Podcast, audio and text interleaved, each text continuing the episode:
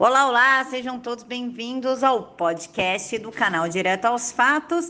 E quem quiser contribuir, o Pix está aqui na caixa de informações e vamos para o episódio de hoje.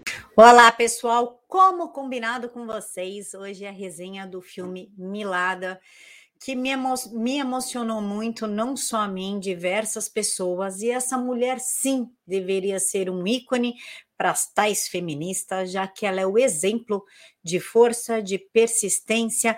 Essa mulher fez milagres, ela sim foi a verdadeira resistência. É claro que no começo ela defende coisas meio dúbias, mas para o cenário que ela estava, ela não tinha lá muitas opções, mas ela se mostrou uma mulher forte, decidida, justa com senso de justiça, com ética, caráter e moral.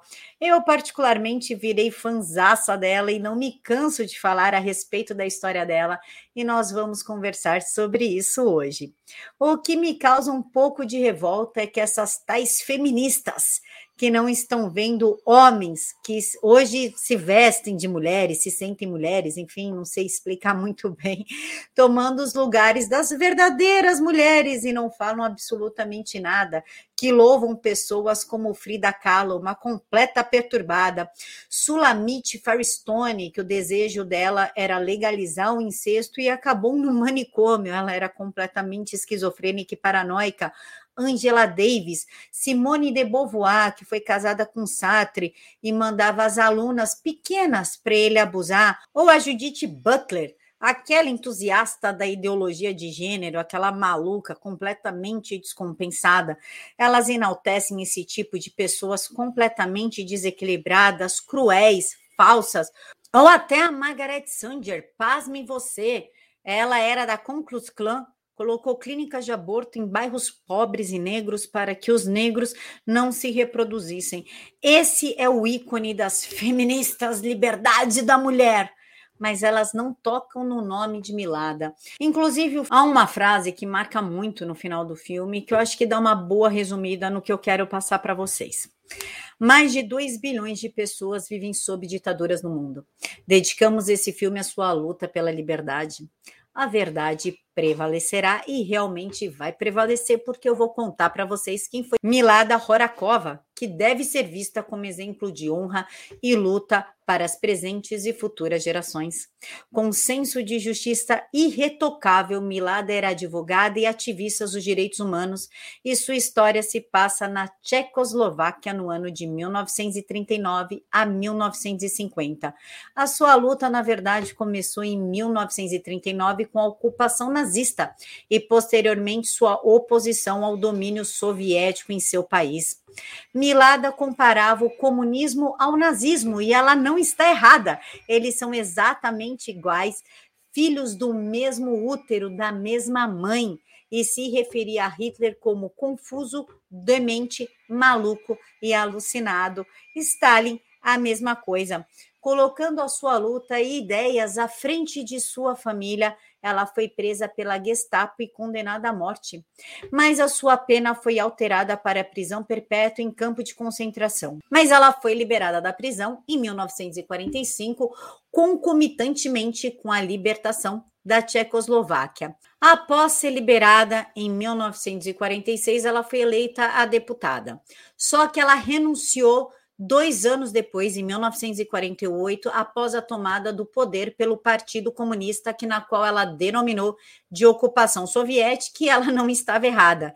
Inclusive, em 1949, ela foi presa pela STB, polícia secreta da Tchecoslováquia, e é acusada de ser líder de um pseudo-golpe para derrubar o regime comunista. Assim, ó, completamente alucinado. Ela não fez nada, ela nunca fez parte de golpe nenhum, ela só não concordava com aquilo, quis sair, inclusive ela não aceitou dinheiro, proposta de poder, tentativa de corrupção, entrega de cargo, ela não aceitou nada. Ela falou: eu tô fora disso, eu não vou coadunar com isso, não vou compactuar com isso. Pegou e saiu fora.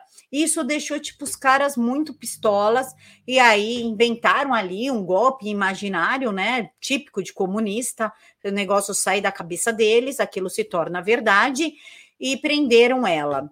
Ela foi submetida a brutais métodos de interrogatório e tortura, físicas e psicológicas, usando inclusive falsas promessas de rever a sua família.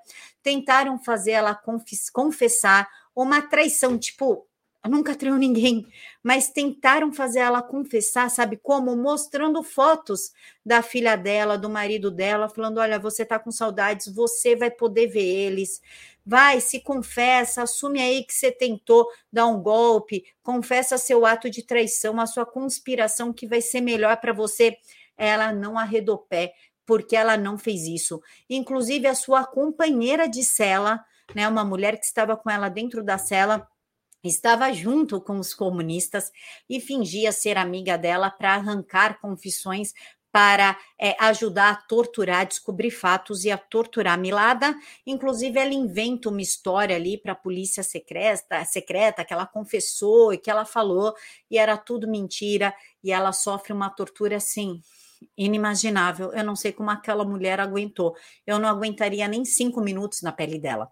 Inclusive, ela fala que os nazistas foram muito mais simpáticos a ela do que os comunistas, que os nazistas não torturaram ela, não fizeram as maldades com ela que os comunistas fizeram, que eles são muito mais cruéis, são muito mais perversos do que os nazistas. Aí o seu julgamento, o julgamento da Milada, que foi um teatro ridículo, começou em 1950 através de uma farsa judicial, como as grandes purgas da União Soviética na década de 1930 e foi radiodifundida e supervisionada pelos soviéticos.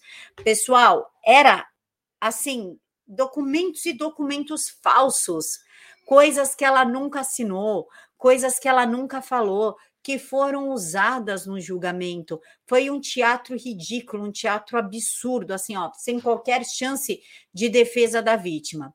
Ela, claro, se defendeu com honra, com coragem, mesmo sabendo que só pioraria a sua situação. Ela, inclusive, no julgamento, aproveitou a lei que estava nas rádios, que estava tendo uma cobertura da mídia, estava a população lá assistindo. Ela teve a coragem de denunciar todas as torturas que ela sofreu, inclusive as torturas para uma confissão forçada. Ela não teve medo, sabendo que ela ia morrer mas ela não arredou pé, ela falou que ah, vou morrer mesmo, vou falar tudo. E falou mesmo. E claro que ela foi condenada à morte em seu julgamento, que se deu em 8 de junho de 1950. Diversas personalidades famosas que ouviram o depoimento dela, são personalidades respeitadas, como Albert Einstein, pediram a mesma clemência pela vida da Milada que tiveram os nazistas. Falaram: oh, os nazistas tiveram clemência com ela, pelo amor de Deus, tenham também. Entre eles estavam Albert Einstein, Winston Churchill e Eleanor Roosevelt. Os soviéticos não se convalesceram, lógico que não, porque eles são ruins, eles são frios. Basta ver o que a China está fazendo, Coreia do Norte, Cuba, Venezuela, África. Basta ver o que esses países, Argentina, estão fazendo até a Austrália, que criou ali campos de concentração para não picados, basta ver o que eles estão fazendo, que vocês vão perceber que eles não têm qualquer respeito ou clemência ou convalescência com ser humano nenhum e deram prosseguimento à execução da pena. Horas antes de ser morta, depois de muitos anos presa, ela teve autorização para ver a sua família. Porém, ela foi impedida de dar o último abraço, tanto na sua filha, como na sua irmã grávida, como no seu cunhado. Isso é uma cena que me emociona demais, porque ela tenta abraçar a menina, mas ela está acorrentada, a menina chora, ela chora e ela diz a seguinte frase para a filha dela: Quando pensar em mim, saiba que eu sempre estarei com você. Estarei sempre com você. Sempre, sempre. E não tem como se emocionar não relendo essa frase, porque você lembra da cena do filme, você lembra o do guarda soviético ali agindo com mão de ferro em cima dela, a família separada, não podendo dar o último abraço, o último beijo. É uma cena torturante para quem está vendo, é impactante, é extremamente incômoda. E as suas últimas palavras relatadas foram: aspas para Milada. Perdi essa luta, mas eu sigo com honra. Eu amo esse país Eu amo essa nação, eu luto por seu bem-estar, eu parto sem rancor para você. Desejo-lhe, desejo-lhe. E aí ela é enforcada. O dia 27 de junho, que foi a data da sua execução, foi declarado Dia Comemorativo das Vítimas do Regime Comunista da República Tcheca em 2004. O seu veredito, claro, foi anulado, mas somente em junho de 1968 durante a Primavera de Praga, mas a posterior ocupação soviética da Tchecoslováquia não trouxe a reabilitação da Milada, que teve que esperar pela Revolução de Veludo em 1989. Uma grande rua em Praga possui o nome dela desde 1990, graças à sua filha, que lutou para isso, que levou as memórias da mãe, achou uma caixinha com todas as coisas da mãe e lutou pelo nome da mãe. A acusadora no julgamento da Milada, a sua traidora, chama Ludmila Brosavi Poledonava, e ela foi condenada a seis anos de prisão, 58 anos após o seu crime, aos 87 anos, em setembro de 2008. Ou seja, viveu muito bem a vida por toda a maldade que ela fez.